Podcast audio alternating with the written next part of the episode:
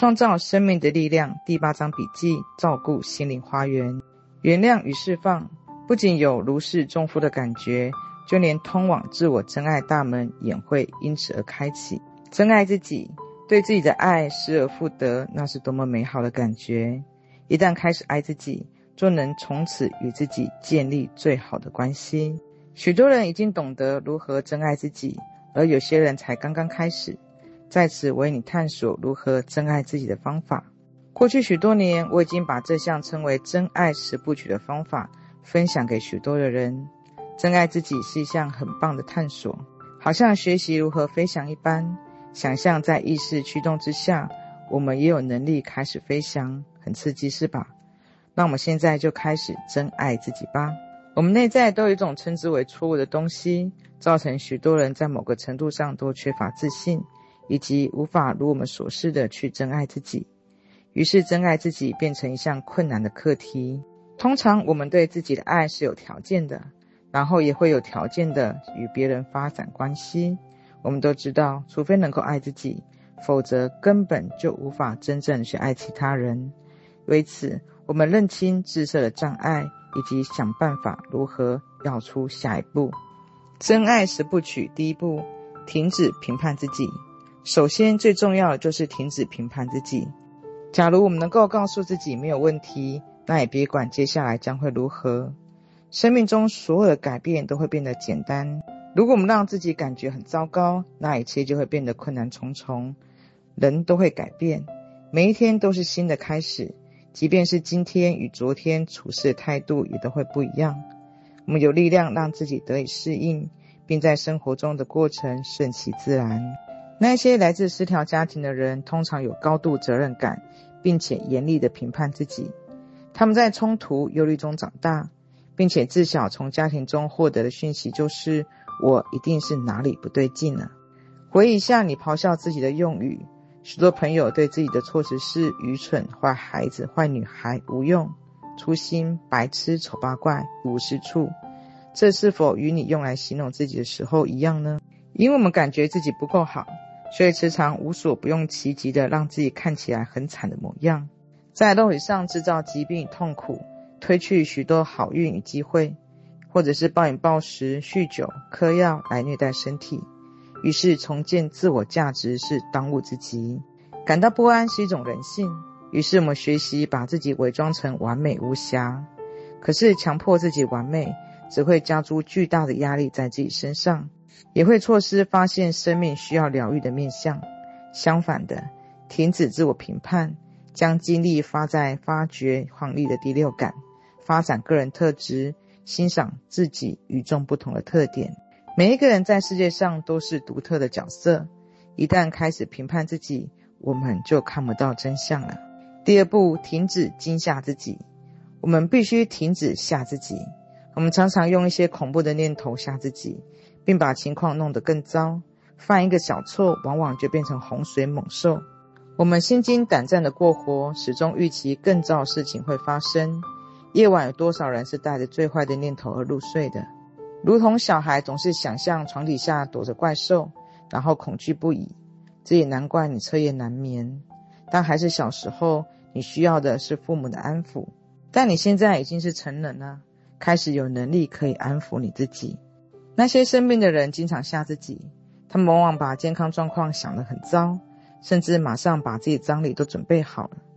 除此之外，他们把精力浪费在媒体的负面讯息，并且把自己视为一个统计数字而已。在与人的关系也是如此。每当有人忽视你，你马上就认为自己不可爱，甚至无法再与人交往。你感到被拒绝或被遗弃。在工作上亦然。当有人对你进行工作表现记录，你就开始忧虑是否要被炒鱿鱼。你在信念上已经放出全面瘫痪的想法。而惊恐的念头再次负面、消极不断的强化。如果你发现你已经习惯在信念上重复负面的念头与糟糕的状况，开始设法找一个替代的画面，例如一幅美丽的画面，日落、花朵、运动，任何你喜爱的事物。每当你在吓自己的时候，就启动这些美丽的景象，不管那些景象是什么，你得告诉你自己：不不不，我不再那么想了。我要想日落、玫瑰、快艇或瀑布。若你可以持续这么做，最后就会打破这个习惯模式。当然，练习是必须的。第三步，善待自己，对自己温和、仁慈与耐心。欧仁·阿诺德曾经很幽默反讽地写道：“亲爱上帝，我要请求耐心，而且是现在，立刻就要。耐心是作用非常大的工具，而大多数的人正为自己要求无法获得立即满足，感觉到不耐烦与煎熬。我们都想要马上得到好处，却不愿意耐心等待。大排长龙或塞车的时候，我们总是会变得很易怒。我们希望可以马上就得到所答案一切的美好事物。有时候自己不耐烦，还会把对方搞得乌烟瘴气。不耐烦其实就是抗拒学习，不愿意学到任何的教训，以及采取必要措施，却妄想得到答案。心灵花园一开始似乎不会改变什么，但绝对不要停止，你得继续浇灌。如果有足够的耐心等待，你会看到植物成长与花开。选择一些滋养的念头，种植在你的心灵花园里面。耐心等待，你将会看到你如你所愿的花开结果。人人皆会犯错，当还在尝试阶段的时候，犯错是无妨的。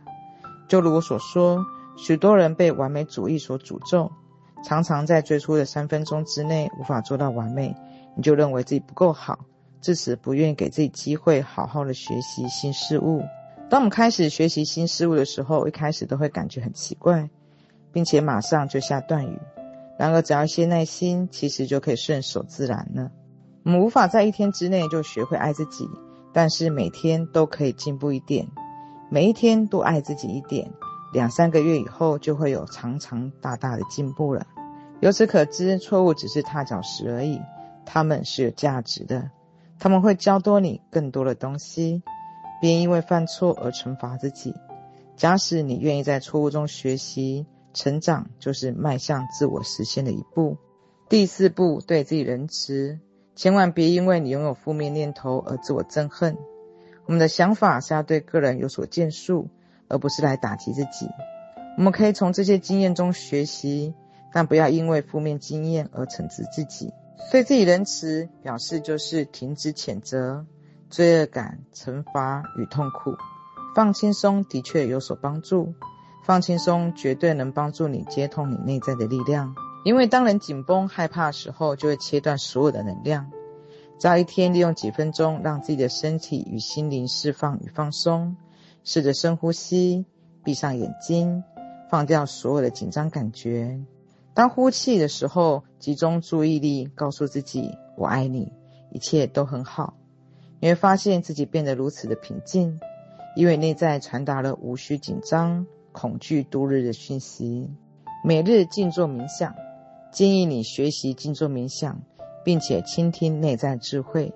这个社会把静坐冥想弄得有点玄秘，让人感觉难以亲近。然而，静坐冥想是最古老而且简单的过程。我需要的仅仅是放松的状态，对自己轻声的默念说“爱、平和”，或者是任何你觉得有意义的字眼。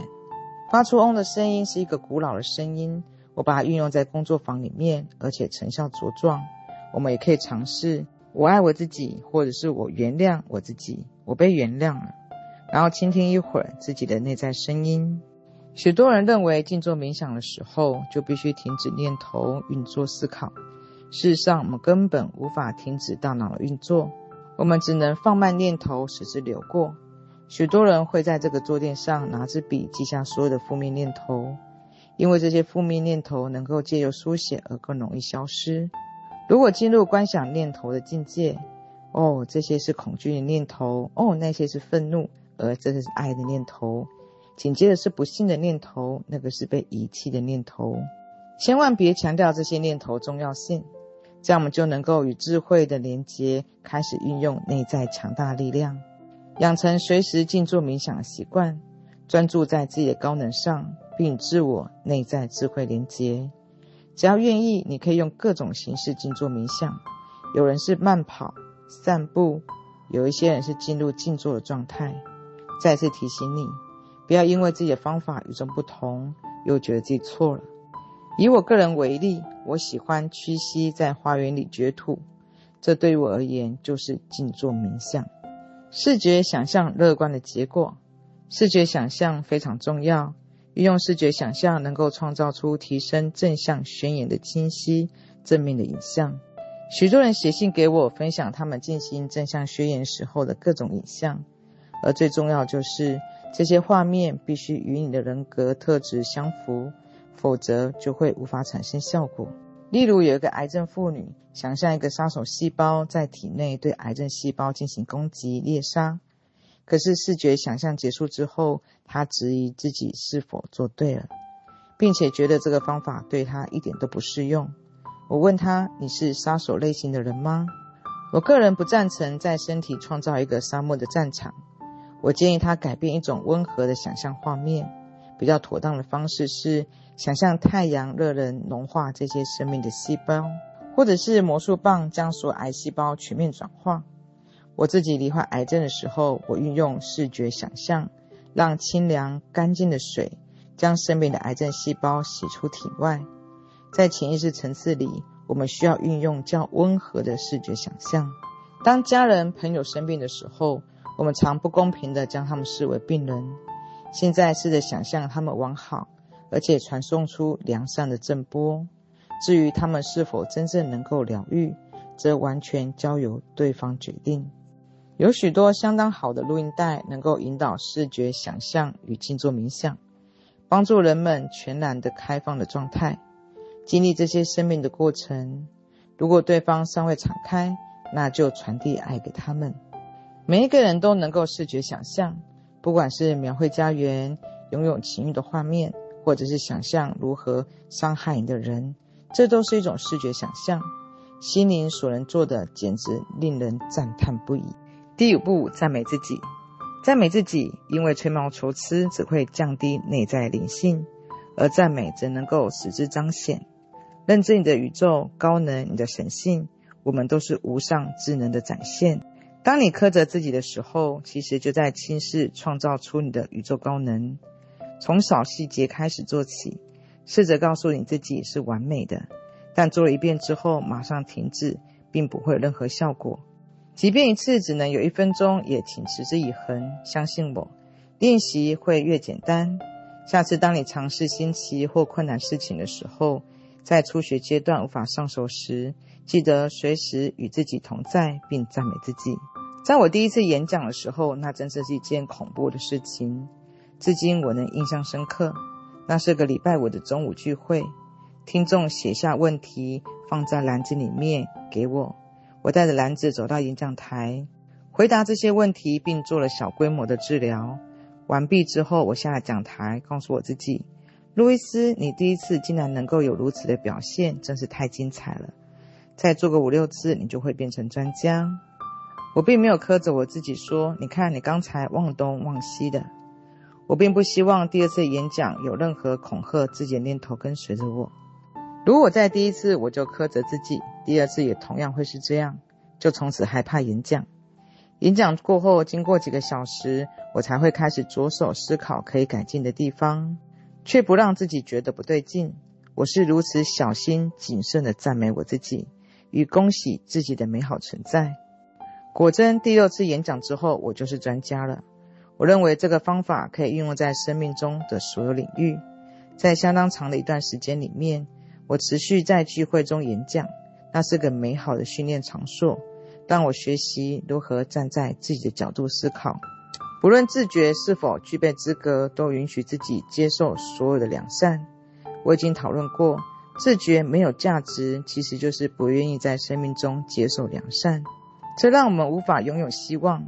假如认为自己没有资格变好，那么我们怎么可能会对自己和颜悦色呢？在家里试着想想值得法则：你感觉够好、够聪明、够高、够漂亮吗？你必须活着又是为了什么？你要知道，你来到此地是有原因的，并不是为了每几年买部新车。你愿意去做什么去实现人生呢？你愿意正向宣言、视觉想象与接受治疗吗？你愿宽恕吗？你愿意静坐吗？你愿意花多少心力去改变人生，并创造想要的生活呢？第六步，支持自己。珍爱自己意味着支持自己，向朋友寻求援助，并让他们帮助你。当你需要帮助的时候，能够向人求援，就是坚强的表现。许多人能够自我依赖、自给自足，却不允许自己向外求援。虽然自力苦撑，最终会因为孤立无援而无法达到目标，又会对自己感觉到愤怒。不要再如此折磨你自己，下次试着向外寻求援助。在复杂的生活与时代里面，支持团体形成一种新兴的社交形式，这同样也是非常有效的工具。当人们基于同一个目标一起努力的时候，可以将痛苦、困惑、愤怒与人分享，但绝不是为了发牢骚。而是在自我成长路上一起去努力与成长，寻求超脱痛苦的途径。第七步，爱己之过。即便过错都是我们自己的一部分，就像我们都是上帝的一部分一样。即便我们犯错或对孩子发脾气，创造我们的无上智能并不会因为我们的过错就讨厌我们，因为这智能知道我们已经努力了。并且像我们爱自己般的继续关爱着所有他创造出来的人。你们和我都曾经做过负向的选择。假如我们因为过错而继续惩罚我们自己，就会变成一种习惯模式，最后只会耗尽心力而无力释放负面情绪，甚至也没有办法将自己推向正向积极的选择。假如你只是持续的重复的说：“我痛恨工作，我讨厌我的房子。”我讨厌我的疾病，我讨厌这段关系，几乎可以想象，并不会鲜活的美善基努的生命。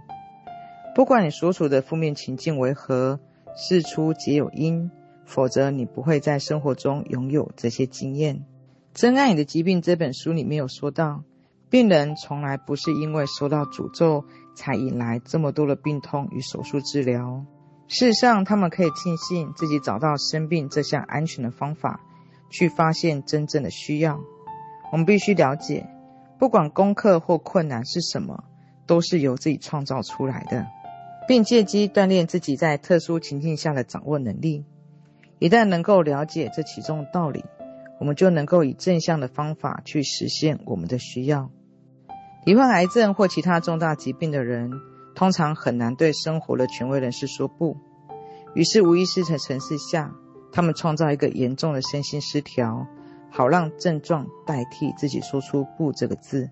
我认识一位女士，当她了解自己的疾病只不过是为了拒绝父亲的索取之后，她决定为自己而活，并对父亲说“不”。第一次说的时候总是相当困难，但她持续为自己挺身而出，并且很高兴发现自己痊愈了。不管你的负面消极模式为何。我们都能够学习用正向积极的方法去实现原本的需求，这是为什么问自己的问题是如此重要了。这经验的代价是什么？透过正向的思考，我能够得到什么？当然，没有人喜欢回答这些问题。然而，当我们能够直视其中，并对自己诚实，就能够发现答案。透过向自己发问，或许答案就会是。我只是想要得到配偶的关注。一旦体会到自己真正需求之后，你就能够以正向的方式达到你的目的。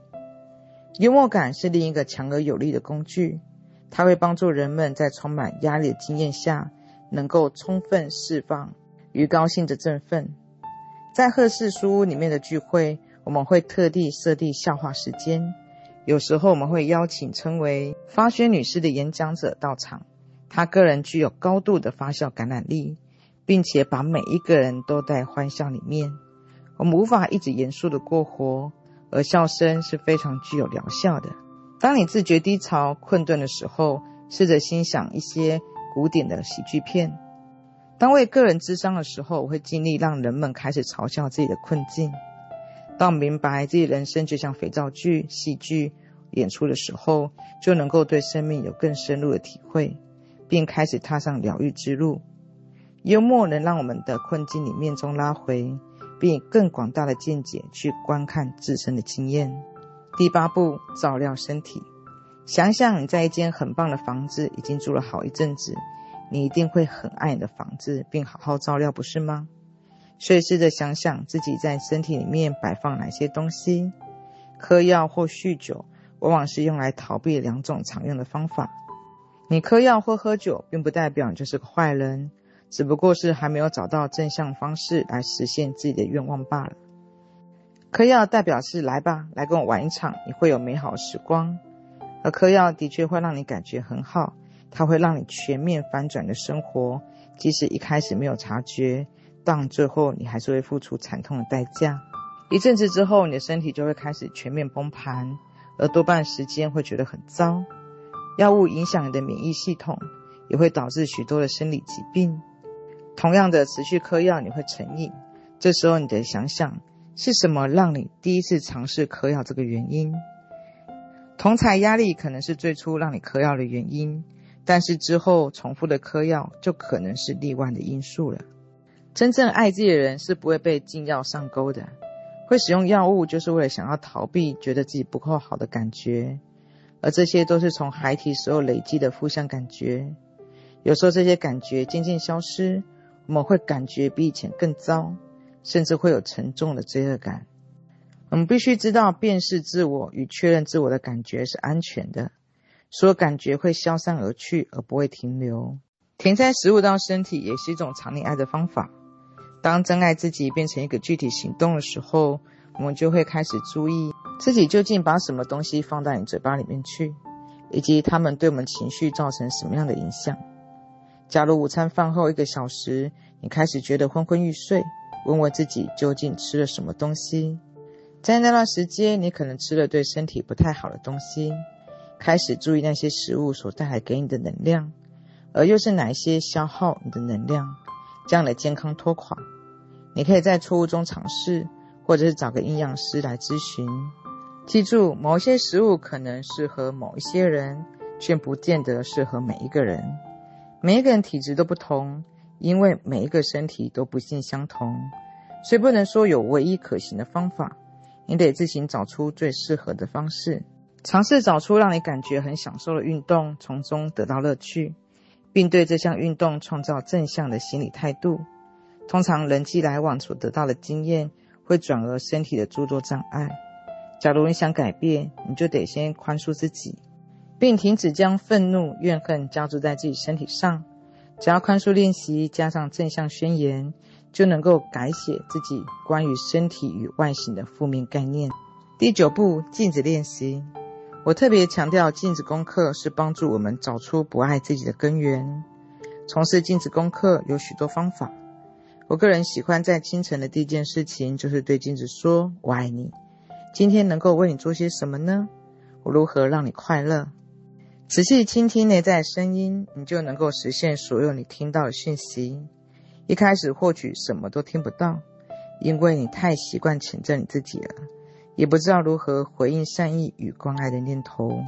假如一天之中有不愉快的事情发生，走到镜子前面去，跟我自己说：无论如何，我都是爱你的。所有事件都会来来去去。但对自己爱是始终如一的，那是你在生命中所能拥有的重要品质。假如有重要事情发生，走到镜子对自己说谢谢，肯定自己创造了这份美好的经验。你也能在镜子前宽恕自己，并且宽恕他人。特别当你无法面对与人交谈的时候，你可以在镜子前面跟他们交谈。你能够借此清除人际关系的一些旧课题，例如父母。上司、医生、孩子、恋人，甚至那些难以启齿的事情，都可以在自己面前畅所欲言。记得在结尾的时候祈求他们的爱与成全，因为这是你所想要的。无法宽恕，就不能够爱自己，因为无法宽恕，关闭那道重要的门。当我们宽恕、释怀，不仅如释重负，真爱自己的大门也才会开启。人们常常会说：“哇！”终于如释重负。当你同时可以宽恕自己与你的父母，并释放过往创伤，这往往比任何的抗生素都更能够治疗的疾病。一个孩子停止去爱父母，是日积月累滋生的。不过，一旦孩子决定收回对父母的爱，要他们宽恕父母，则需要花更多的时间，无法宽恕，释放，会将我们捆绑在过去，而只要继续陷入在过去，就无法活在当下。老旧垃圾只会在未来创造出更多垃圾，那又如何能够创造出生机蓬勃的未来呢？在镜子前面的正向宣言是有力无穷的，因为会明了自我存在的实相。当进行正向宣誓的时候，随之就会有负面的回应出来，例如会说：“你在开玩笑吗？那不是真的，你不值得拥有那些。”这些就是值得运用的珍贵礼物。直到你愿意直视究竟是什么想法把你拉回去的，你才有办法改变。所发现的负面讯息就是一份礼物，它可以打开自由的钥匙，将负面回应转化成正面的肯定词语。现在我值得拥有所有的良善，并允许美好的经验充满生命。重复这个部分，直到变成你新生活的一部分。我曾经见识到，只要有家庭的一份子。进行正向宣言，就能够为整个家庭带来巨大的改变。在我支持团队，许多成员都是来自于疏离的家庭，当父母无法与他们用言语好好沟通，我要他们进行正向宣言。我与所有家庭与成员有美好、亲切、温暖与敞开的沟通，包含我的父母。正向宣言里面可以加入任何与自己有沟通障碍的家人。每当有家庭成员进入中心时，我会建议他们走到镜子前面，重复这一些正向宣言。令人赞叹的是，大约在半年或九个月以后，他们的父母竟然也会出现在聚会里面。第十步，每一个当下都爱自己。最后就是当下爱你自己，别等到你全群做对了以后，因为对自己不满一直是个习惯模式。如果你现在就可以对自己满意，当下就足够珍贵，成全自己，而且在良善生命中出现的时候，你才能够享受它。一旦学习如何爱自己，你也可以开始关爱并接受其他的人。我们无法去改变其他的人，所以也别去打扰他们。我们总是花太多的精力去改变别人。如果我们可以花费一半的时间在自己身上，就可以让自己变得不同。而当我们改变的时候，别人对我们也会有不同的回应。你无法为其他人经验学习生命，每一个人都有独特的课题。首先，你所能做的就是从生命中去学习珍爱自己，如此也就不会被其他人破坏性的举止搞得沮丧崩溃。假如你得和真正负面的人相处，你就更需要多爱自己一点，才能够有能量远离那个暴风圈。在课堂上，有一个女士告诉我，她先生非常的负面，她不希望她先生的负面影响加注她身上与孩子。我建议她开始使用正向宣言，认为她先生是完美尽责的男人，而且能够扮演好角色，并且展现美好特质。我告诉她，她将自己所希望发生的事放入正向宣言里面。尤其每当先生有负面举止的时候，立刻让正向宣言充满心中。然而，不管他正向宣言为何，关系依旧持续负面恶化。那或许是其中有各自的答案，也可能这段关系根本无法维系。现在离婚率不断的攀升，我认为许多妇女在怀孕之前可以问问自己：我确实愿意完全独立抚养孩子吗？当单亲渐渐成为常态的时候，抚养孩子几乎是妇女额外的责任。婚姻是终身的许诺，曾经可能实现，但现在时代已经改变，这是必然得考虑的情境了。处在虐待关系里面的人，往往默许他人对自己轻视，并说我不值得被爱，所以才会停留在这里，接受这种凌虐行为。我一定是罪有应得，根本没有其他人会想要我。我知道我的论述过于简化、重复，但我的确相信，改变问题最快的方式就是爱我们如是的自己。我们传送的爱的振幅是如此奇妙，往往能够吸引有爱的人来向我们靠拢。无条件的爱是我们来此地的目标，它是自我愉悦与自我真爱的开始。你不是来此地讨好其他人的，或以他人的方式来过活，你仅能用自己的方式走出自己的路。你来此是为了实现你自己，并且在最深刻的层次里面展现你的爱。你来此是为了学习、成长、吸收，并散发慈悲与理解。当离开人世的时候，你无法带走任何关系、汽车、存折或工作，唯一能随行的只有你爱的能力。